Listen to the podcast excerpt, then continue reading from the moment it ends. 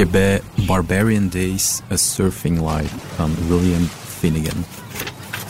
Het boek gaat over de hobby van William Finnegan, zijn passie eigenlijk, en dat is uh, surfen.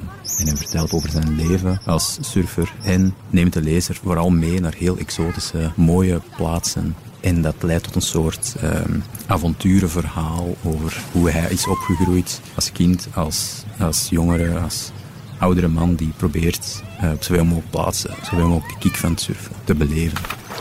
Wat enorm hard aanspreekt is dat William Finnegan eindeloos veel manieren vindt om golven te beschrijven. En de manier waarop dat hij die golven besurft of er soms onder valt en, en daar uh, gevaarlijke momenten beleeft ook. Ik heb het toevallig zelf aan een, uh, op vakantie vorig jaar aan een zwembad gelezen en het werkt wonderwel heel goed als zwembadboek.